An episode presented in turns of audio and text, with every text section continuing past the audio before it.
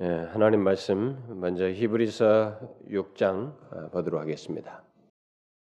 히브리서 6장 예, 제가 지금 성경은 신약 성경 357페이지 357페이지 히브리서 6장 자, 오늘은 제가 한 세 군데를 읽을 텐데요. 참고 구절이니까 자, 빨리빨리 읽도록 합시다. 히브리서 6장 4절부터 6절을 함께 읽어 보겠습니다. 신약 성경 357페이지 히브리서 6장 4절부터 6절 시작. 한번 비침을 얻고 하늘의 은사를 맛보고 성령이 참념 바 되고 하나님의 선한 말씀과 내세의 능력을 맛보고 타락한 자들은 다시 새롭게 하여 회개케 할 수 없나니 이는 자기가 하나님의 아들을 다시 십자가에 못 박아 현재의 욕을 보임이라. 자 뒤로 보시면 10장 25절 원래 26, 27인데 25절 연결시켜서 읽어보도록 합시다. 25절부터 27절까지 시작. 모이기를 패하는 어떤 사람들의 습관과 같이 하지 말고 오직 권하여 그날이 가까움을 볼수록 더욱 그리하자. 우리가 진리를 아는 지식을 받은 후 짐짓 죄를 범한즉 다시 않은 제사가 없고 오직 무서운 마음으로 심판을 기다리는 것과 대적하는 자를 소멸할 맹렬한 불만 있느니라. 우리가 진리를 아는 지식을 받은 후 짐짓 죄를 범한 즉 다시 속죄하는 제사가 없고 오직 무서운 마음으로 심판을 기다리는 것과 대적하는 자를 소멸하는 맹렬한 불만 있으리라. 자, 한 군데만 더 보도록 합시다. 여러분 좀 앞으로 보시면 앞으로 나가시면 데살로니가 후서 있습니다. 데살로니가 후서 335페이지. 335페이지. 신약 성경 335페이지. 데살로니가 후서 2장 1절부터 예, 4절까지 어, 우리 한 절씩 교도합시다. 1절부터 4절. 형제들아 우리가 너에게 구하노니 예, 구하는 것은 우리 주 예수 그리스도의 강림하심과 우리가 그 앞에 모임에 관하여 혹 영으로나 혹 말로나 혹 우리에게서 받았다는 편지로나 주의 날이 이르렀다고 쉬 동심하거나 두려워하거나 하지 아니할 그것이라. 누가 아무렇게 하여도 너희가 미혹하지 말라. 먼저 배도하는 일이 있고 저 불법의 사람 곧 멸망의 아들이 나타나기 전에는 이르지 아니하리니 너는 대적하는 자라 넘사의 하느님이라 숭배함을 받는 자 위에 뛰어나 지전하여 하나님 성전에 앉아 자기를 보여 하나님이라 하느니라. 자, 우리는 그동안에 하나님의 놀라운 은혜에 대해서 한 1년 넘도록 살핀 뒤에 뭐 연결시켜 가지고 하나님의 은혜가 우리의 신앙 전반에 어떻게 관련되어 있는지를 연결시켜서 살펴보기 살펴볼 계획으로 뭐 하나님 은혜 안에 우리는 우리는 모두 그리스도인들은 하나님의 은혜 안에서 산다라는 그 시리즈를 어, 이렇게 시작을 했었죠. 그랬는데 이제 그렇게 생각하다 보니까 좀 더 너무 어, 방대하게 은혜와 믿음, 은혜와 어, 거룩, 뭐 은혜와 자유, 그리고 마지막으로는 은혜와 배도 이렇게 좀 연결시켜서 더 세부적으로 보는 것이 좋을 것 같아가지고 그걸 별도로 살피겠다라고 하고 중간에 일단락을 쳤습니다. 객관적으로만 그냥 하나님의 은혜 안에 산다. 사 우리는 이것을 객관적으로 살폈죠. 그랬는데 제가 후반부에 가서 어, 너무 은혜에 대해서 1년 넘도록 이렇게 쭉 살피니까 조금 균형을 맞추기 위해서 은혜와 배교를 어, 먼저 당겨서 이렇게 하는 게 좋겠다. 뭐 제가 이렇게 얘기를 했고 하고 나서 계속 그 미뤄왔는데 이제 오늘 마침내 시작하게 됐습니다. 그래서 이 배교 문제 은혜 입은 자에게 이 배교 문제를 이렇게 성경을 보면은 말하고 있는데 성경에 보면 오늘 읽은 내용이 다 이 배교와 관련된 내용입니다. 네, 그런 것이 다 언급되고 있는데 더 많이 있죠. 성경에 네, 직접적으로 언급된 그런 세부적인 내용들이에요. 성경에 이런 내용을 말하면서 크리스천들에게 분명히 지금 이 수신자들이 다 크리스천들인데 이 편지를 그 당시에 받았던 사람들이 바로 이 그리스도인들에게 이 배교 문제를 말하면서 경고한 것에 대해서 이제 좀 우리 차원에서 살펴보자. 왜냐하면 1세기 크리스천들에게도 배교 문제를 얘기했다는 것은 이 배교 문제는 교회 밖에 있는 사람들이 하는 얘기가 아니고 교회 안에 있는 사람들에게 말하는 것이니 그 은혜를 먼저 맛본 사람들, 은혜에 대해서 알고 듣고 있는 사람들을 향해서 말하고 있는 것이니 이 문제를 이제 병행적으로 좀 균형을 맞춰서 살펴보는 게 좋겠다라고 제가 이 얘기를 했는데 이제 오늘부터 이것을 시작하도록 하겠습니다.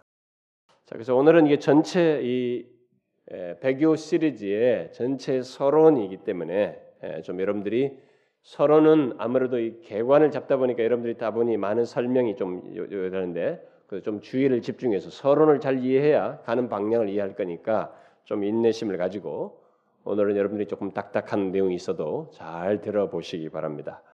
자, 미리 용어를 하나 정리하면은 우리 말로 어, 배교 또는 배도 우리 말 아까 여기는 배도라고 나와 있죠. 이 대사로니가서는 이 배도나 배교는 사실상 거의 같은 의미입니다. 우리나라 말로서는 왜냐하면 진리를 배반하는 것이나 기독교 또는 교회를 배반하는 것은 뭐 그것을 배반하는 어떤 양태를 취하는 것은 사실상 다 같기 때문에 그렇습니다. 물론 성경적인 의미에서 이 배교 또는 배도가 무엇을 말하는지는 제가 그 어원 이게 헬란 말을 좀 더 구체적으로 설명하는 시간을 나중에 갖게 가질 것입니다. 그러나 일단은 이 용어는 우리 한국말로 쓸 때 이 용어는 거의 뭐 큰 차이가 없다는 면에서 제가 혼용해서 쓰도록 하겠습니다. 그리고 또 한 가지 미리 말씀을 드리면 이 시리즈 내용을 여러분들이 하나도 놓치지 않기를 바래요. 이 시리즈를 놓치지 않고 듣고 깨달아서 경성하게 된다면 아, 그 사람은 분명히 복이 있을 겁니다. 그 사람은 사실 이런 내용들이 우리 시대에는 좀 왜곡된 쪽으로 이게 종말론자들이나 주로 이런 얘기를 하지 바로 정상적인 교회 속에서 바른 신앙생활 원래 이런 말씀을 했던 의도를 따라서 바르게 전하는 것은 드물어요. 거의 이런 내용들은 잘 말하지 않죠. 요즘 우리들이 대부분 유행하는 것은 뭐 대부분 대중적으로 힘길 끊는 좋은 인간관계, 미국에서도 가장 그 인기 있는 설교 주제가 좋은 인간관계라는 거죠. 예수 믿으면서 뭐 좋은 인간관계를 갖고 뭐 이 어, 사회 속에서 잘 적응하고 성공하는 거뭐 이런 것들이라는 것이죠. 그래서 축복받고 잘 되는 거. 오늘도 예수 믿는 사람들 대부분 그런 관 그런 데 관심을 가지고 있어요. 그러나 사실 중대하게 우리가 놓치지 말아야 할 내용 중에 하나가 또 이런 내용이에요. 이것을 여러분들이 잘 알고 깨닫고 경성하게 된다면 정말 여러분들은 복이 있을 것입니다. 그리고 사실 어, 미리 말하지만은 이런 내용은 음, 진실한 신자만 이렇게 제대로 듣고 어, 긍정적인 반응을 하게 됩니다. 원래 이 실제 배교자는 지금부터 전하는 내용들을 잘 못 들어요. 못 듣고 수용도 못 합니다. 설사 들어도 조금도 상태가 달라지지 않습니다. 배교할 사람은 지금 제가 시리즈로 말한 이 내용을 들어도 상태가 달라지지 않아요. 진실한 신자는 이것이 좋은 각성, 자극이 되어서 경성케 될 겁니다. 그러므로 바라기는 여러분 모두가 이 시리즈를 듣고 그런 유익을 얻기를 바랍니다.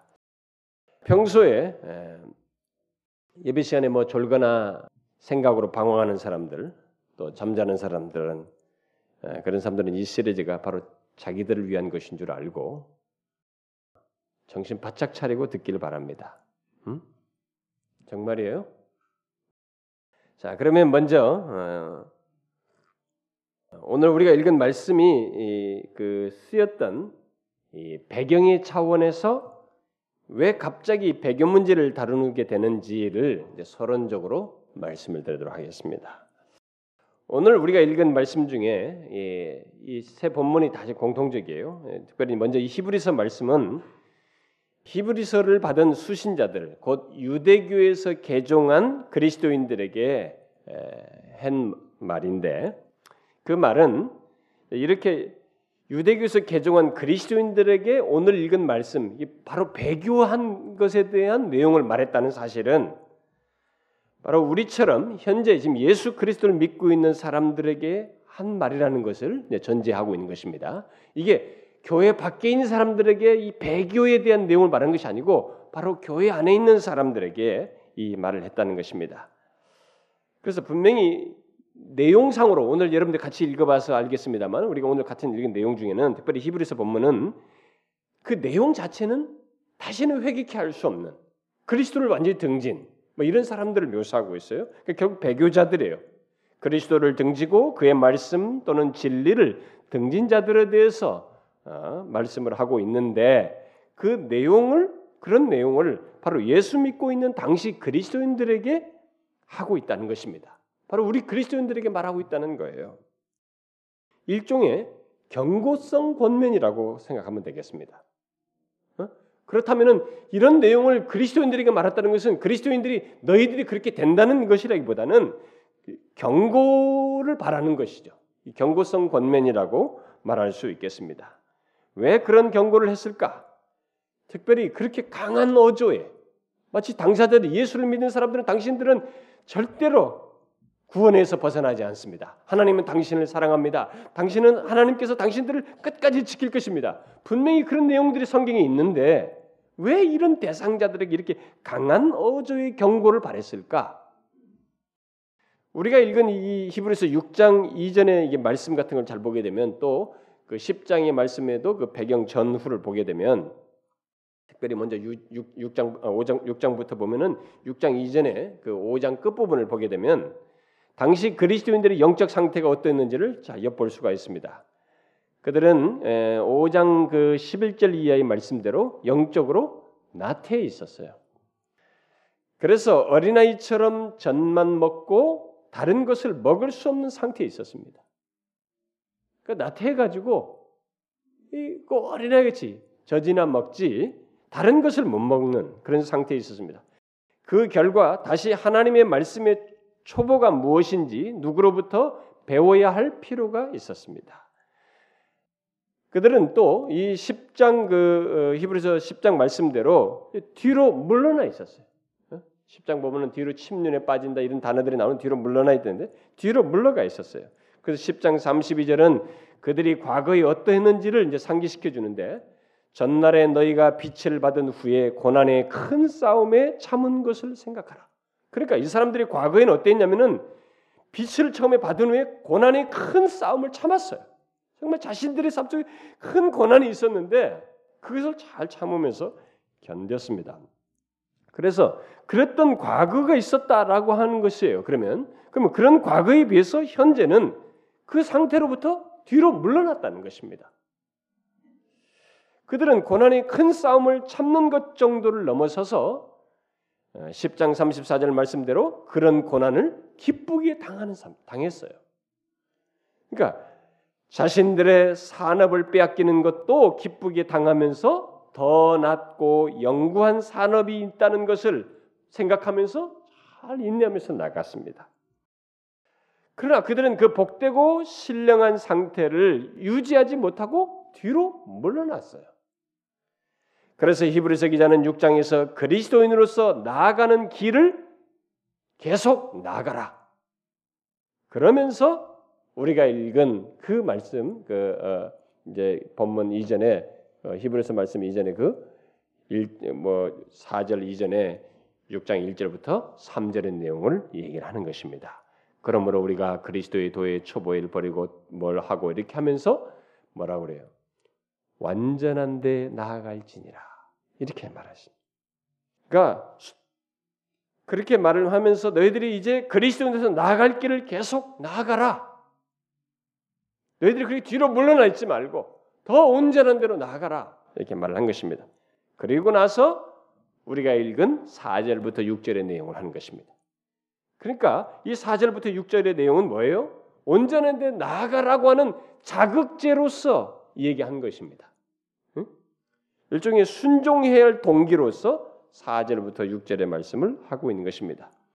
자, 이 말씀을 4절부터 6절 우리가 읽은 내용은 지난 교회 역사 속에서 많은 논쟁이 되어 왔던 본문이에요. 지금도 크게 두 그룹의 해석이 있습니다만 문맥을 보면 이 4절부터 6절의 의미를 아는 것은 크게 어렵지 않습니다. 곧 이 내용은 예수 그리스도를 믿어 구원받은 사람이 한 번 구원받고 난 다음에 배교하여서 구원에서 떨어진다. 한 번 구원받았는데 이렇게 떨어져 나간다. 이런 얘기를 말하는 것이 아니고 문맥을 잘 보게 되면 뒤로 물러난 신자들에게 그리스도인으로서 온전한 데 나아가라는 권면을 하면서 순종의 동기로서 자극제로서 한 말이에요. 그것을 우리가 알 수 있습니다. 이 사실을 아는 것이 아주 중요합니다. 나중에 상세히 강의를 하겠습니다만 이 헬라 성경을 보면 이 4절 우리가 읽었던 4절 제일 첫 초, 초부에 왜냐하면이라는 말이 있어요.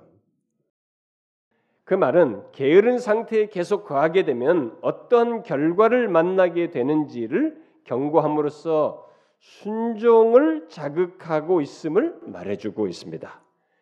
그러니까 쉬운 비유를 말하면 제가 제 자식에게 밥을 이렇게 빨리빨리 안 먹고 미기적대고 말이에요. 우린 다 먹는데 혼자 딴청 피우고 밥을 이제 뭐 몇 숟갈 먹고 딴청 피운단 말이에요. 그러면 제가 너 그렇게 밥 안 먹으면 이렇게 매일 말라가지고 너 나중에 병도 쉽게 걸린다. 그래서 어떤 사람은 병이 쉽게 걸리다가 심하면 죽을 수도 있어.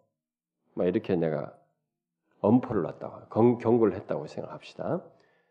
뭐 좀 아주 쉬운 예를 들자면 그런 거예요. 결국 이 히브리서 이 오늘 본문 4절부터 6절의 내용은 바로 그런 식입니다. 언제는 나아가라고 하는 자극으로서 순종의 동기로서 그런 말을 하고 있는 것입니다. 그래서 여기 히브리서 4장 6장 4절부터 6절을 말한 뒤에 그러고 나서 뒤에 보게 되면 6장 뭐 11절, 18절, 19절에서 소망이라는 말이 자꾸 반복돼요. 그리고 12절에 가서는 오래 참음에 대해서 말합니다. 소망 그리고 오래 참는 문제 그리고 나서 13절 이하에서는 아브라함을 얘기하면서 그가 오래 참아서 약속을 받았다 이렇게 말을 합니다.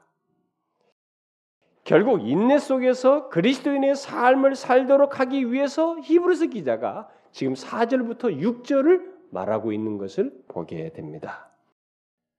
자, 제가 이렇게 설명을 하는 것은 이 구절이 너무 논쟁거리가 되어서 잘못 해석되기 때문에 제가 이 문맥 속에서 설명하는 게 가장 완, 어, 이렇게 무난하기 때문에 설명을 하는 것입니다.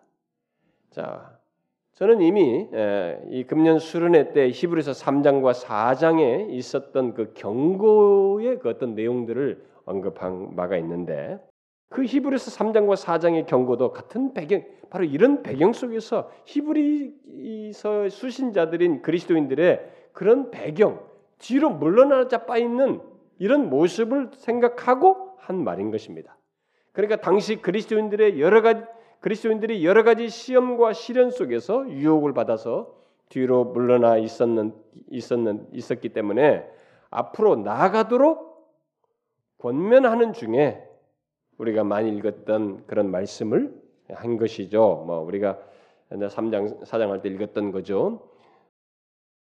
형제들아 너희가 삼가 홍 너희 중에 누가 믿지 아니하는 악심을 품고 살아계신 하나님에게서 떨어질까 염려할 것이요 오직 오늘이라 일컫는 동안에 매일 피차 권면하여 너희 중에 누구든지 죄의 유혹으로 강팍해 됨을 면하라 우리가 시작할 때 확실한 것을 끝까지 견고히 잡으면 그리스도와 함께 참년 자가 되리라. 왜 이런 얘기를? 예수 믿으면 너희들은 당연히 천국 간다. 이렇게 말하면 될 것이에요. 우리가 대체적으로 그런 내용이 성경이 많잖아요. 아버지의 손에서 빼앗을 자가 없다 말이지. 이게 당연한 얘기단 말이에요. 그리스도. 그런데 너희들 시작할 때 확실한 것을 끝까지 잡아야 된단 말이죠. 왜 이런 얘기를 하냐면 그들이 물러나다 자다빠 있었던 것이에요. 지금 오늘 배경이 다 그래서 오늘 읽었던 그 본문도 바로 그런 배경 속에서 나온 것입니다. 그래서 분명히 경고를 하고 있습니다만은 이 배교의 위험을 경고하면서 말을 하고 있다라는 것입니다. 그래서 우리가 히브리서 10장에 읽었던 10장 26절 27절에 그 배교자들의 그 모습에 대해서도 말한 다음에 결국 같은 경, 의미에서 그 경고성 권면이 뒤따라 나와요. 여러분 한번 보세요. 그 우리가 읽었던 10장 그 26절과 27절을 읽었잖아요. 그게 이제 결국 배교의 상태를 얘기한 것인데 그런 거 말한 다음에 뒤에 보면은 32절 보세요, 여러분. 32절부터 39절까지 우리 한 절씩 교독해 볼까요? 전날에 너희가 빚을 받은 후에 고난의 큰 싸움을 참은 것을 생각하라. 혹 비방과 환란으로서 사람에게 구경거리가 되고 또 이런 형편에 있는 자들로 사귀는 자 되었으. 너희가 갇힌 자를 동정하고 너희 산업을 빼앗기는 것도 기쁘게 당한 것은 더 낫고 영원 산업이 있는 줄 알미라. 그러므로 너희 담대함을 버리지 말라. 이것이 큰 상을 얻는. 너에게 인내가 필요함은 너희가 하나님의 뜻을 행한 후에 약속을 받기 위함이라. 잠시 잠깐 후이면 오실 리가 오시리니 지체하지 아니하시리. 오직 나의 의인은 믿음으로 말미암아 살리라. 또한 뒤로 물러가면 내 마음이 저를 기뻐하지 아니하리라 하셨느니라. 우리가 뒤로 물러가 침륜에 빠질 자가 아니요 오직 영혼을 구원함에 이르는 믿음을 가진 자니라. 예. 이런 권면의 목적이 있는 것입니다. 그러니까 지금 갑자기 왜 뭐 짐지 죄를 범한 다음에 다시 그런 사람은 뭐 다시 속지 않은 제사가 없고 이게 지금 너희들이 그렇게 된다는 얘기가 아니고 경고성을 얘기하는 거예요. 응? 경고성. 그래서 이런 모든 내용들을 보게 될 때 오늘 우리가 읽은 말씀들은 어떤 이유와 목적을 가지고 말하는지를 우리가 금방 간파할 수가 있죠. 그것은 하나님의 은혜로 구원을 얻은 사람들, 그야말로 하나님의 은혜가 얼마나 부유한지를 알게 된 사람들이 뒤로 물러나 있는 모습, 마치 배교자에 가까운 모습과 상태를 가지고 있는 것을 일깨우고 경고하여서 인내 속에서 온전한 대로 나아가도록 하려고 그렇게 자극하려고 그렇게 권면하기 위해서 이런 내용 우리가 오늘 본문을 읽었던 그런 배교의 어떤 내용들이 중간에 삽입되어서 나오고 있는 것입니다. 그래서 우리가 지금 이 배교 시리즈를 살피려고 하는 것은 동일한 목적이에요. 저도 여러분들이 배교할 것입니다. 이런 얘기를 말하는 것이 아니고 이 기록한 이 기록한 것과 동일한 긍정적인 이유와 목적을 가지고 말하는 것입니다. 그래서 일차적으로 한때 하나님의 은혜를 맛보고 누렸음에도 불구하고 마음이 오염되어서 어떤 이유에서든지 다른데 마음에 뺏겨서든지 좀처럼 하나님을 향하여 마음을 움직이지 않고 아니함과 나태함 속에서 또 자신조차도 어찌할 줄 모르는 듯이 어찌하지 못하는 듯이 본성에 이끌려서 살거나 잘못된 사상에 이끌려서 살아가는 모습. 그래서 배교자와 같은 모습과 상태에 있는 것을 경고하여 경성토록 하기 위함입니다. 지금 이 시리즈의 목적도 동일해요. 그런 동일한 목적으로 말하는 것입니다. 그래서 적극적으로는 어, 거짓된 가르침과 배교적인 사상과 풍조를 분별하여 견고히 서도록 할 목적으로 이 시리즈를 시작하는 것입니다. 물론 교회 안에는 진짜 배교할 사람과 경고를 듣고 깨어날 사람이 있습니다. 깨어나는 사람이 깨어나는 참된 신자가 있습니다. 신약의 여러 서신들은 그것을 잘 증거해 주고 있습니다. 신약의 여러 서신들을 종합해 보면 교회 안에 배교에 가까운 모습과 영, 모습과 그런 영적 상태를 가지고 있는 일이 있을 뿐만 아니라 거짓된 가르침에 미혹돼서 실제로 배교하는 사람들이 이 가시적인 공동체 안에 존재한다는 것을 시사해 주고 있어요. 요약해서 말하면 교회 안에는 두 가지 측면의 배교의 모습이 있다는 것을 말해주고 있습니다.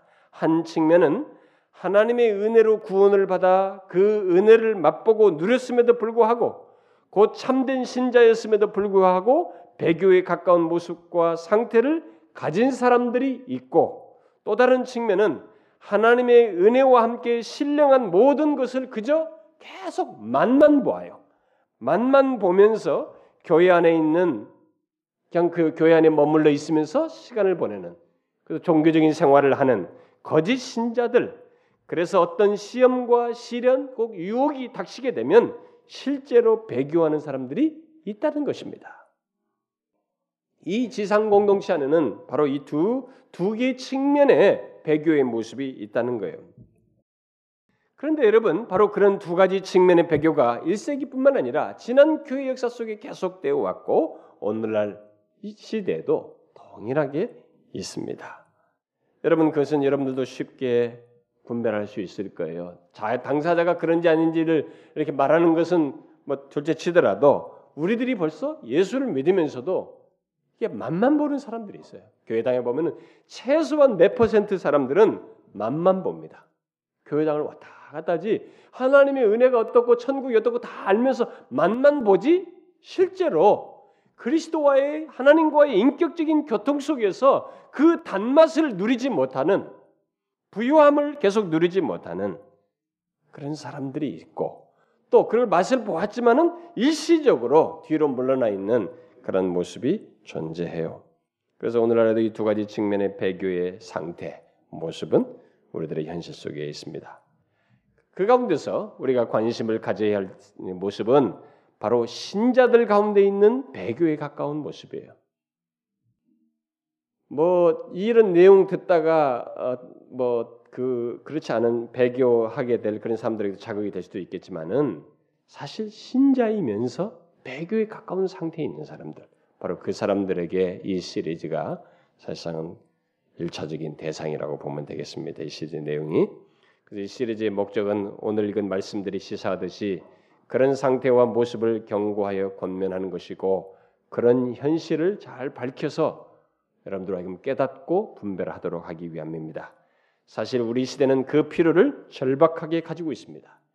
왜냐하면 1세기 당시의 유대인들의 회유와 유대인들이 이 유대교에서 개종한 크리스천들에게 계속 다시 유대교로 돌아오라고 하는 회유, 핍박, 협박, 그 경제적인 압박, 그리고 거짓 교사들에 의한 거짓된 가르침, 니고달라 니골라당과 이세벨의 교훈 등에 의해서 사람들이 하나님 예수를 믿으면서도 방탕하게 되는 이 세상에 도취되는 이 정욕을 따라서 행하는 이런 모습이 있고 그래서 결국 이 배교의 위험과 유혹 가운데 있는 일이 있었듯이 오늘날에도 이 세속주의의 강한 유혹이 오늘날의 교회 안에 쫙 들어와 있고 그리고 거짓 교사들의 유혹이 여기저기에서 우리가 지금 난무하고 있어요. 우리가 뭐 이단 얘기, 뭐 신천지가 어떻고 뭐 이런 얘기를 흔하게 듣듯이 거짓 교사들의 유혹과 거짓된 가르침이 우리 시대에 계속 난무하고 있습니다.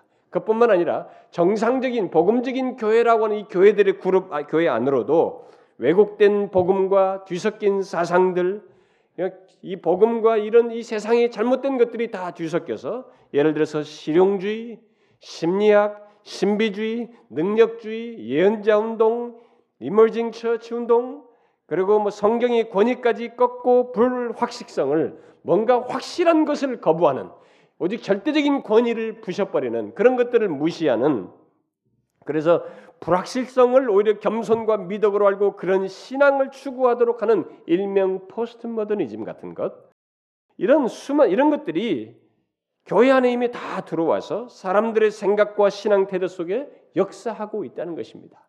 여러분들은 제가 이 말하는 이런 내용들이 다 익숙치 않은 용어들일 수 있습니다만은 그러나 여러분들은 그런 단어들은 모를 망정 그것에 해당하는 영, 영향만큼은 오늘날의 교회 안에 다 들어와 있는 것입니다. 뭐 경배와 찬양을 한다 사람들이 막 찬양을 하면서 나를 치고 뭐 예배를 무슨 무슨 촛불 예배를 드리고 뭐 이렇게 어? 관상 기도를 한다든가 뭐 이런 것들이 다 뭐냐 이게 다 이런 것이 흡수돼서 들어오는 것이에요. 근데 우리는 그런 걸 분별하지 못하고 있습니다만은 결국 다 뒤섞이고 있는 것입니다. 그래서 오늘날 교회 안에는 기독교적인 것 같지만 실상은 배교를 부추기는 것들이 상당히 들어와 있어요. 상당히 들어와 있는 것을 보게 되고 또 계속 들어오고 있습니다. 그리고 기독교적이지 않으면서 가장 깊게 파고 들어온 것 중에 하나가 뭐냐면 세속주의예요. 세속성입니다. 여러분 오늘날 예수 믿는 사람들이 얼마나 세속적인 마인드 가지고 있습니까? 어? 예수 믿는 것도 다 세속적인 욕구 채우려고 그래요. 자기 잘 되려고 하는 것이. 그러니까 그것이 다 신앙적인 줄 알아요? 그렇게 오늘날 교회는 1세기 못지않게 배교의 유혹을 강하게 강하게 받고 있습니다. 특히 오늘날은 너무 다양하고 아예 그런 것들이 문화가 되어서 사람들이 분별치 못하고 오히려 너무 친숙해서 쉽게 수용하면서 자연스럽게 자기도 모르게 배교의 마음, 주님을 향해서 섬세하고 진실하고 예민한 것들이 더뎌버리는 이런 것이 우리 가운데 다 있는 것입니다. 그래서 어떤 사람들은 아 좋아요 이단 저는 이단에 안 빠집니다. 무슨 뭐, 뭐 어떻고 어떻고 하는 이런 신비주의가 어떻고 어떻고 은사주의가 뭐 이런 것에 저는 안 빠집니다. 그런데 강한 세속성에 빠져 있어요. 세속주의 이게 얼마나 무서운 것인지 모를 정도로 1세기나 지금까지 수많은 사람들이 배교에 넘어갈 때 대부분 강탈을 당한 것 중에 하나가 거짓된 가르침도 있었지만 세속주의였어요. 오늘날 교회 안에 그것이 들어와 있습니다. 우리는 그런 배교 위험에 크게 노출되어 있어요. 자, 이런 말을 하게 되면 여러분들 중에 어떤 사람은 괜히 겁주는 거 아닙니까? 응? 또 너무 예민하게 현상을 보는 거 아닙니까? 라고 말할지 모르겠습니다. 그러나 그런 말은 결국 이사야 당시나 뭐 예레미야 당시나 뭐 선지자 시대나 예수님 당시에 사람들이 선자들 향해서 했던 똑같은 말이에요. 그 말은 배교의 상태에 있는 사람일수록 그런 말을 한다는 것입니다. 결국 이런 지금 이런 얘기를 하는 것에 대해서 배교의 상태에 있는 사람일수록 싫어하고 둔하게 듣는다는 것입니다. 저는 지금 겁주려는 것이 아닙니다. 하나님의 놀라운 은혜의 역사가 있었던 1세기 당시에도 있었고 그 이후로도 가일층되어 왔던 배교의 문제를 성경이 어떻게 말하는지를 생각하여서 은혜를 헛되이 하지 않도록 하기 위함이에요. 우리가 알고 소유하게 된 맛보게 된 이 은혜가 헛되지 않도록 하기 위함입니다. 이 시리즈의 동기와 목적은 바로 그거예요. 이것은 본문을 기록한 기록자 결국 기록해 하신 성령의 목적이기도 합니다. 성령의 원하심이기도 해요. 일반적으로 세대주의라고 부르는 사람들이 배교나 이 종말 문제를 말하면서 다소 어떤 극단적인 자들은 이런 것을 말하면서 약간 겁주는 듯이 현상을 예민하게 말하면서 겁주는 모습이 있긴 있었어요. 세대주자들은 사실 이 배교와 종말 문제를 말하면서 그런 걸 아주 예민하게 말 다루면서 이 현상을 많이 연결시켜서 현상을 또 예민하게 말합니다. 그래서 이런저런 현상이 일어났다. 이 세상에 지진이 나고 무슨 재난이 일어나고 또 뭐가 일어나고 또 이단이 성장하고 뭐 이런 일이 일어나는 게 보게 되면은 아 우리 시대가 바로 어떤 시대이다. 아, 지금 이 시대는 종말에 좀 더 가까웠다. 막 이렇게 말하면서 굉장히 예민하게 말을 해요. 여러분 제가 종종 세대주의 이런 말을 하게 된 하니까 여러분들이 도대체 무슨 말이냐? 당신은 혼자 알고 있는 얘기 우리 떠드는 거 아니냐? 뭐 이게 할지 모르겠어요. 그래서 무슨 말인지 몰라도 아 이거 그런 사람들이 있는가 보다 이렇게 말할지 모르겠는데 제가 또 혹시라도 이런 얘기가 계속 나올 수도 있기 때문에 앞으로도 제가 이런 이 용어를 자주 쓸 수도 있기 때문에 간단히 정리해 드리면 이 세대주의라고 하는 것은 일반적으로 19, 어, 19세기부터 등장한 것인데 이 세상 역사를 이게 몇 개의 시대로 구분해서 그 시대에 따른 하나님의 구원과 역사를 말하는 사람들입니다. 이 세상의 모든 역사를 몇 개의 시대로 구분해 가지고 각 시대에 따른 하나님의 구원과 역사 그리고 거기에 따른 어떤 신앙 뭐 이런 것들 신앙 태도 이런 것들 신앙을 이게 말을 합니다. 그래서 그런 식으로 또 성경을 시대를 나누어서 해석하기도 합니다. 자, 그 시대 구분은 그, 뭐, 어, 일반적으로 아담이 타락하기 전의 시대를 무죄 시대 이렇게 말을 하고 또 타락한 이 아담 아담부터 이 노아까지를 양심의 시대 그렇게 또 시대를 나눠요. 양심의 시대다. 그리고 아브람부터 모세까지를 언약 시대다 이렇게 말을 하고 그다음에 모세부터 예수 그리스도께서 오신 예수 그리스도 시대까지를 모세 율법 시대다 이렇게 말합니다. 그리고 오순절부터 이제 예수께서 오셔가지고 공중에 우리를 데려가는 뭐 소위 휴거라고 하는 것, 휴거까지를 은혜 시대다 이렇게 말합니다. 그리고 그 이후를 천년 왕국 시대다 이렇게 시대를 온 역사를 나누어 가지고 설명합니다. 이들은 이렇게 시대를 나누어서 각 시대마다 하나님의 계시가 다르게 주어졌다고 믿고 각 시대별 특징을 대단히 강조합니다. 그러다 보니 각 시대의 특징적인 현상에도 예민하게 돼요. 예민하게 보게 됩니다. 그래서 그들은 지금도 지금은 이제 우리가 사는 지금 현재 시대는 현재 세대주자는 그래요. 현재는 우리가 은혜 시대에 살고 있는데 은혜 시대의 끝은 예, 휴거, 예, 공중에서 주님이 오셔가지고 예수 믿는 사람들을 딱 공중으로 데려간다 이거죠. 그래서 휴거 시대가 된 휴거 시대로 이 은혜 시대가 끝나는데 지금은 바로 거의 휴거가 될 시점에 와 있다. 그래서 휴교로 끝나게 될 이 은혜 시대가 지금 거의 어, 그 은혜 시대를 지내고 있다. 그러면서 이 휴거 이야기를 참 많이 말합니다. 그래서 미국에서는 1960년부터 70년대에 이 휴거 이야기가 굉장히 유행했어요. 그래서 차 밤바에 이게 뒤뒤 밤바 같은 데다가 뭐 내가 휴거되거든 뭐뭐 뭐 이런 말이에요. 그러면 내 운전대를 잡아주시오. 조크를 하는 거죠. 그러면서 그런 식으로 휴거에 대한 크리스천들의 이그 어? 전도 문구인가요? 뭐 이런 것을 신앙을 표현하는 일들이 유행스럽게 있었다고 그래요. 근데 우리나라는 1980년대부터 2000년에 이르기까지 이 휴거 얘기가 아주 극성을 부렸습니다.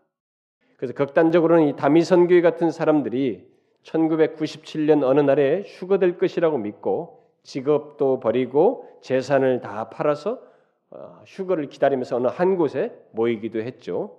그것이 모두 이 세대주의의 잘못된 종말론과 성경 해석에 따른 오류예요. 물론 우리는 세대주의자들을 무조건 잘못됐다고 말할 수 없습니다. 극단에 치우치지 않은 이 복음적인 사람들도 많이 있어요. 어, 그 중에 대표적인 사람이 현재 있는 중에 존 맥아더 같은 그런 사람입니다. 어쨌든 제가 지금 이 세대주의를 갑자기 이렇게 말을 하는 것은 여러분이 설명하는 것은 이 배교 문제를 말할 때 저는 세대주의자들처럼 현상의 차원에서 배교 문제를 보면서 인위적인 위기감을 조성하지 않는다는 거예요. 여러분들에게 겁주려고 이런 얘기 하는 것이 아니라는 것입니다. 그 현상 차원에서 모든 걸 보자는 게 아니에요. 이 배교 문제를. 그들은 현상에 예민한 나머지 다소 그런 면이 있었습니다만은 제가 지금 말한 것은 성경을 해석하는 것이에요. 하자는 것입니다. 물론 저도 이 배교 문제를 말할 때 그것의 현상을 말할 것입니다. 그러나 그것은 어디까지나 하나님의 말씀이 제시한 해석의 지침을 따라서 말하려고 합니다. 그러니 여러분들이 지금부터 말하는 이 내용을 잘 들으셔야 됩니다. 이 배교 문제를 잘 들으셔야 됩니다. 여러분들이 지금 먹고 살고 있는 것 이거 지금 먹고 살면서 오늘 지나고 내일 지나고 1년 지나고 10년 지나는 것보다도 더 중요한 문제일 수 있어요. 바로 하나님의 말씀에 따른 이 문제를 잘 이해하시면 좋겠어요. 그럼 그게 도대체 뭐냐? 다시 말해서 성경이 배교를 어떻게 분별하도록 그런 말을 하고 있는가? 그것은 세상 역사의 차원에서 교회적이고 어, 세상 역사의 차원에서와 또 이 교회적이고 그리스도를 믿는 우리 개개인의 차원에서 배교를 분별하도록 말하고 있습니다. 배교를 얘기할 때 이 세상 역사의 통째로 세상 역사를 잘 봐야 되고 그 가운데서 특별히 교회와 밀접하게 관련돼 있어요. 그리고 교회를 관련돼 있다는 것은 교회 안에 예수를 믿는 그리스도인들과 밀접하게 관련돼 있습니다. 그래서 오늘은 이 특별히 세상적인 차원에서 배교를 어떻게 분별하는지를 간단히 덧붙이도록 하겠습니다. 지금부터 말하는 것이 중요하니 여러분이 좀 잘 들으면 좋겠어요. 배교를 분별하려면 먼저 예수 그리스도께서 이 땅에 오실 때 처음 이 땅에 오셨, 을 때 바로 이제 그 우리가 초림이라고 그러죠. 처음 오셨을 때 육신을 입고 오셨을 때 구원하기 위해서 오신 거. 그 초림 때부터 모든 역사가 한 정점을 향해서 그 정점이라는 것은 예수 그리스도께서 다시 오시는 소위 재림하시는 그 때를 향해서 역사가 흘러가고 있다는 것. 그러면 이 마지막 재림이 있을 때 이 정점은 재림 있으면서 동시에 최후의 심판과 구원이 있게 되는데 바로 역사는 초림 이후부터 이 재림을 향해서 이 정점을 향해서 가고 있다는 것입니다. 그런데 그 정점을 향해 나아가는 과정 속에서 우리들이 가장 예민하게 보아야 할 것은 다른 어떤 현상에 앞서서 오늘 읽은 데살로니가 후서 그 말씀대로 먼저 배교하는 일이 있고 또 불법의 사람이 나타나서 교회 안에서 자신이 하나님 노릇한다라는 것입니다. 순서상으로 말하면 예수님께서 처음 오셨을 때와 재림 사이에서 배교하는 일을 우리가 먼저 주목해야 한다라는 것입니다. 바로 그 세상 역사의 차원에서 이 배교를 분별해서 보아야 된다라는 얘기예요. 설사 배교가 1세기부터 있었다 할지라도 배교는 종말을 예견하게 하는 아주 중요한 표지라고 하는 것을 우리가 알아야 한다는 것입니다. 그러면 여러분은 묻고 싶을 거예요. 도대체 무슨 말이냐? 1세기부터 배교가 있었는데 그것이 종말을 예견하는 표지라니 아니 1세기부터 벌써 2000년이나 지났다 이거예요. 근데 1세기부터 배교가 있는데 그 배교를 종말을 예견하는 표지라니 도대체 무슨 말이냐? 좀 말장난하는 것이냐 말이죠. 여기서 우리가 한 가지를 주의해야 됩니다. 그것은 주님께서 종말을 말할 때 특히 자신이 다시 오시는 것을 말할 때 그 오시는 때 그날 그 시, 이 때에 대해서는 아무도 알 수 없다고 말씀하시면서 자신이 언제 올지 모른다.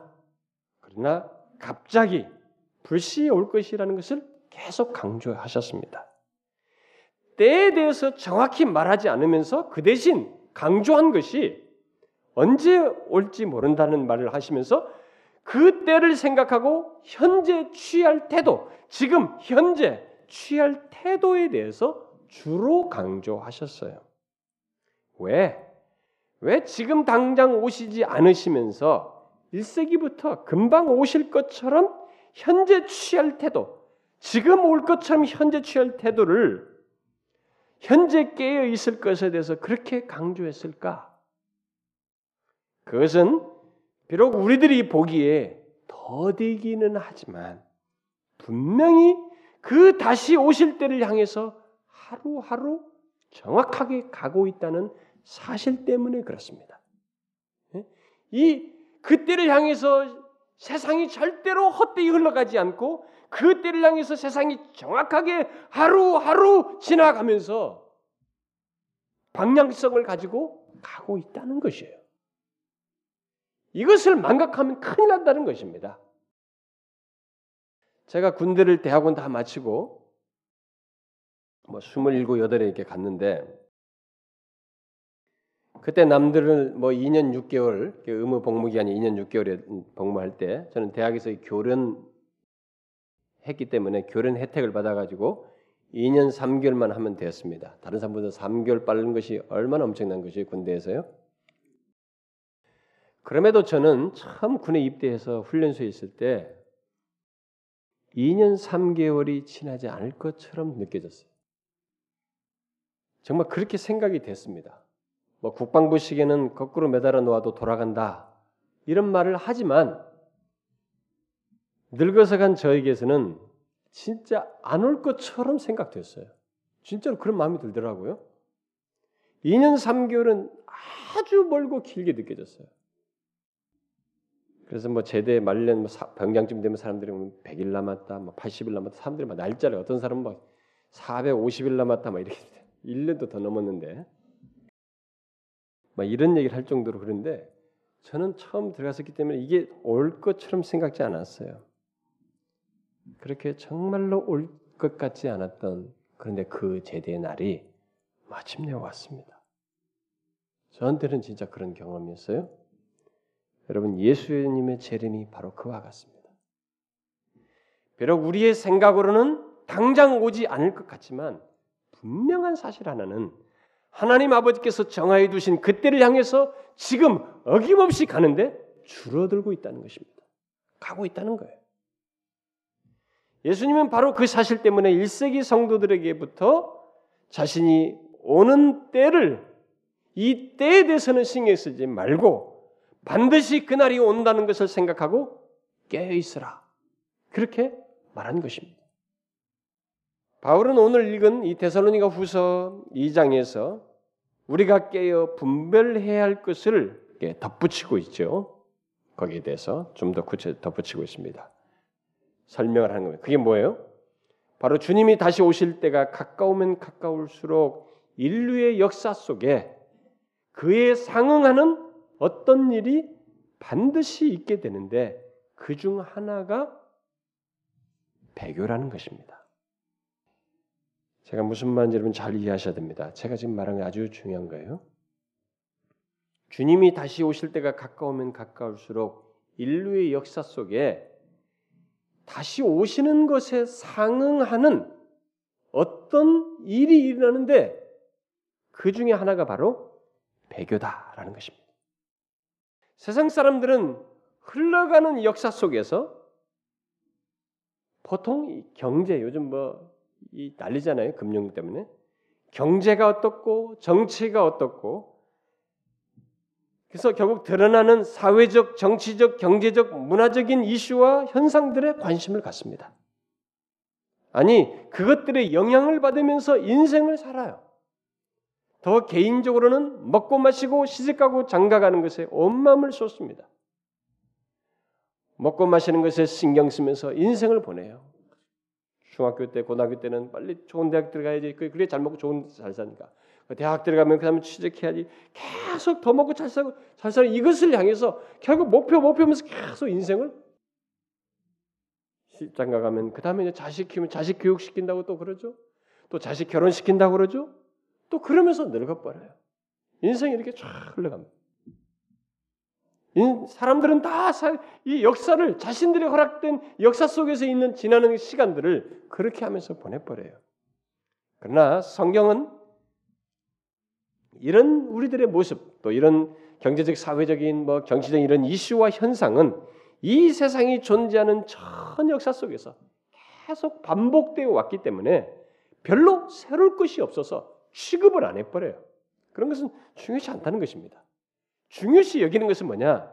그리스도께서 다시 오시는 한 정점을 향해서 우리 역사가 흘러가고 있는데 그 가운데서 그 정점에 가까우면 가까울수록 인류의 역사 속에 생기는 어떤 특징이 하나 있다는 것입니다. 특징이 있다는 것. 다시 말하면 가까울수록 나타나는 반작용이 있다는 것입니다. 반작용. 제가 여러분 단어가 익숙치 않아도 여러분 이해를 잘 하셔야 됩니다. 다른 말이 없어요, 표현이. 그러니까 재림 분명히 초림과 재림 사이에 흘러가 딱 정해진 시간이에요. 여기 가고 있는데 이 역사가 가까우면 가까울수록 이 세상 역사에 가까운 것에 따른 반작용이 반드시 일어난다는 것입니다. 그게 무엇이냐? 바로 크게 말하자면 반 하나님적인 현상이에요. 반 기독교적인 현상입니다. 이런 반 하나님적인 현상이 점점 더 뒤덮여지게 된다는 것. 그리고 그 현상 중에 하나가 배교라는 것입니다. 그러므로 바울은 세상 끝에 다가오는 것을 알고 싶거든. 세상 끝이 다가온다는 것을 알고 싶거든. 어떤 세상의 현상보다도 뭐 정치가 어떻고 먹고 사는 게 어떠냐 이런 현상을 보거나 또 거짓된 표적이나 기적 같은 것을 주목할 것이 아니고 뭐 여기서 어떤 표적이 났다 저쪽에서 병자로 고쳐졌대 뭐가 어떻대 이런 것에 신경 쓸 것이 아니라는 거예요. 오늘도 지금 한국 교회에서 어디서 무슨 방언이고 무슨 기적이 나고 표적이 난다고 거기로 휩쓸려 다니는데 바울은 그 얘기 안 해요. 그런 것에 휩쓸리지 말라는 것입니다. 세상 끝이 다가오는 것을 알고 있거든. 바로 반 하나님적인 현상과 그 현상으로 현상 속에서 먼저 있게 되는 배교하는 일을 보라는 것이에요. 그게 오늘 데살로니가 후서 얘기입니다. 자, 여러분 지금까지 세상 역사를 이 관점에서 보셨습니까? 혹시 여러분도 세상 사람들과 똑같이 경제와 정치와 사회와 문화의 측면에서 역사를 보고 먹고 마시고 시집가고 장가가는 측면에서 세상 역사를 보고 계시나요? 그것은 세상 역사의 종국을 알고 있는 그리스도인들이 취할 태도가 아닙니다. 우리가 세상 역사 속에서 가장 관심을 갖고 보아야 할 것은 인간의 욕심에서 비롯된 이런 각종 사건과 사회와 사회 현상이 아니고 그리스도의 재림에 가까우면 가까울수록 생겨나는 이 반작용이에요. 곧 하나님적인 현상과 그 가운데서 일어나는 배교라는 배교의 모습이에요. 바로 이 관점에서 여러분들이 세상을 보게 되면 여러분은 한 가지 아주 흥미로운 사실을 이제 눈을 떠서 분별하게 될 것입니다. 발견하게 될 거예요. 그게 무엇이에요? 그리스도의 재림을 향해 가까이 가면 갈수록 실제로 더욱 심해져 가고 있는 반하나님적인 현상을 여러분들이 발견하게 될 것입니다. 갈수록 심해지는 반복음적인 현상, 반기독교적인 현상, 그리고 기독교가 뭔가 뒤섞이게 되고, 뭐 연간 뭐 실용주의든 뭐 어떤 사상이든 뭐 이런 것들이 다 섞이는 모습들, 그리고 기독교를 팔아먹는 거짓된 가르침과 이단들, 그리고 반 하나님적인 사상과 운동들이 막 일어나는 것을 여러분들이 보게 될 것이에요. 그런 현상 중에 예를 들면 오늘 뭐 세계적으로 인기가 있었던 영화까지 만들었던 뭐 다빈치 코드나 에, 뭐 도킨스의 무신론자 운동 이런 것들 또 우리나라에서 심해지는 이 반기독교 운동은 절대로 우연한 것이 아닙니다. 요즘 우리나라에 옛날에는 우리나라 기독교의 역사에 그렇게까지 심하지 않았어요. 개인적으로 그랬지. 이렇게 집단을 이루어서 뭐 기독교를 뭐 개독교다 막 이렇게 예, 조롱하면서 이렇게 취급하는 이런 현상이 생겨나지 않아요. 이런 것은 절대 우연하지 않습니다. 이런 모든 것은 재림을 향해서 가면서 가까워지면서 생겨나는 반작용들이에요. 오늘날은 이 대중매체와 인터넷을 통해서 더 빠른 또 번역 외국의 책들이 번역되어서 그 반작용이 세계적으로 묶여져 가고 있는 현상을 드러내고 있습니다만 우연한 것이 아닙니다. 여러분 이 모든 것이 우연한 것이라고 생각하면 안 돼요. 그런 것들은 모두 그리스도의 재림이 가까워서 생겨나는 반작용의 하나의 사례들입니다. 그러면 여러분 이 세상은 절대로 그냥 돌고 돌지 않아요. 돌고 도는 것처럼 보이는 것은 인간의 본성이 똑같기 때문에 그렇습니다. 1세기 사람이나 20년 몇백 년 사람이나 지금이나 인간은 본성이 다 똑같기 때문에 인간이 추구하는 것, 욕심을 내는 것, 뭐 욕구가 비슷하기 욕구가 똑같기 때문에 다 비슷하거든요. 그런 것은 그렇게 인간이 추구하는 것이 비슷하니까 똑같으니까 막 돌, 돌고 도는 것처럼 보이죠. 그러나 그것은 사람의 욕심의 행태가 비슷하고 해서 그런 것이지 역사는 돌고 돌지 않습니다. 잘 보시면 세상은 이렇게 돌고 도는 것처럼 보이는 똑같이 반복되는 것 말고 무엇인가를 점점 심하게 드러내고 있는 것을 발견하게 될 거예요. 그게 바로 반하나님적인 현상입니다. 세상은 곧 세상에 속한 모든 사람들의 가치관과 정신은 이전에 쌓아놓은 것을 딛고 점점 더 반하나님적인 모습을 드러내고 있습니다. 그래서 배교를 점점 더 부추기고 있어요. 하루라도 주님의 재림에 가까우면 가까울수록 더욱 그리하고 있습니다. 그러므로 사도 요한이 요한일서에서 그리스도인들에게 이 세상이나 세상에 있는 것을 사랑치 말라라고 한 것은 바로 이런 맥락에서 한 것이에요. 왜 그래요? 세상은 재림을 향해 가면서 더욱 반작용을 드러내면서 반하나님적인 것을 드러낼 것이기 때문에 그리스도인이면서 그런 세상을 살아가는 것은 마땅치 않다는 것입니다. 이런 확실한 이유 때문에 사도 요한은 덧붙입니다. 누구든지 세상을 사랑하면 아버지의 사랑이 그 속에 그 속에 있지 아니하다. 곧 그는 사실상 하나님께 속한 사람이 아니라는 것입니다. 이렇게 단호하게 말하는 것은 세상의 방향성 때문에 그래요.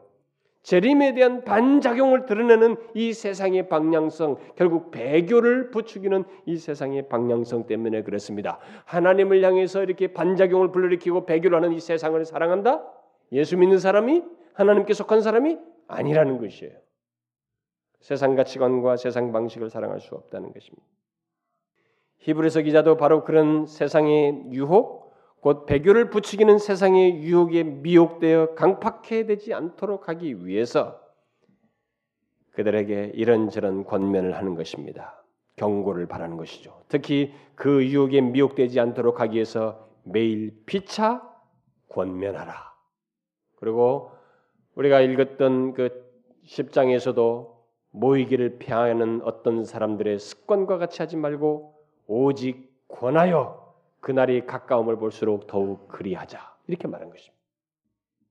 이게 세상의 유혹에서 버티면서 거기에 미혹되지 않으면서 재림을 향해서 가면 갈수록 더 강하게 하나님에 대해서 반작용을 드러내는 이 세상을 사랑하지 않으면서 우리가 이 세상을 믿음 지키며 갈 수 있는 하나의 길로서 우리가 그날이 가까우면 가까울수록 모이기를 더 힘쓰면서 더욱 권하자. 하나님 말씀 듣자. 그래서 여러분 이 배교의 아주 중요한 중심에 뭐가 있냐면 하나님의 말씀이 있어요. 하나님의 말씀을 더디하고 소홀히 하는 것은 배교로 나아가는 가장 중요한, 가장 근접한, 가장 가까운 문제예요. 여러분이 이제 나중에 제가 그런 것을 다 펼쳐보겠습니다만은 그것을 여러분들이 생각하셔야 됩니다. 결국 배교의 현실을 극복하는 길로서 교회 속에서 하나님의 말씀으로 교통하며 교제하는 것을 히브리서 기자가 말한 것을 우리는 예사롭게 들어서는 안 되는 것입니다. 매 교회 나오라는 얘기네, 뭐 매날 설 말씀드리라는 얘기네, 매 예배드리라는 얘기네. 그렇게 행동으로 들을 것이 아니에요. 이 세상 역사의 관점에서 봐야 되고 여러분과 저희 신앙의 이 진보 영화를 향해서 나아가는 우리 신앙의 진보 차원에서 봐야 합니다. 배교의 차원에서 봐야 해요. 여러분은 이런 말씀들이 여러분들의 귀에 들립니까? 이런 말씀들이 여러분들의 귀에 지금 들려서 피부에 와닿습니까? 아니 우리 시대에 특별한 사건이 없다 해도 그리스도의 재림을 향해서 나가면서 생기는 이 반작용으로서 더욱 반하나님적으로 되어가는 것 그리고 그 가운데서 배교하는 일이 더욱 두드러진다는 것을 여러분들이 알고 있느냐는 거예요. 최소한 배교에 가까운 상태까지 나가는 일이 있다는 것을 여러분들이 알고 경각심을 갖고 있습니까? 그 차원에서 여러분이 받는 영향과 상태를 보시나요? 어떤 영향 받고 또 어떤 상태에 머물는지 여러분들 그 차원에서 보십니까?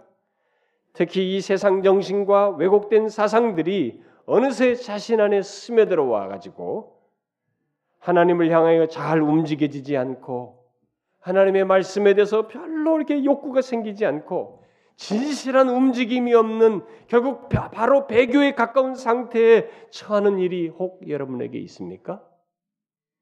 예사롭게 생각하면 안 됩니다, 여러분. 예사롭게 생각하면 안 돼요. 히브리서 기자가 지금 말하는 것이 바로 그거예요.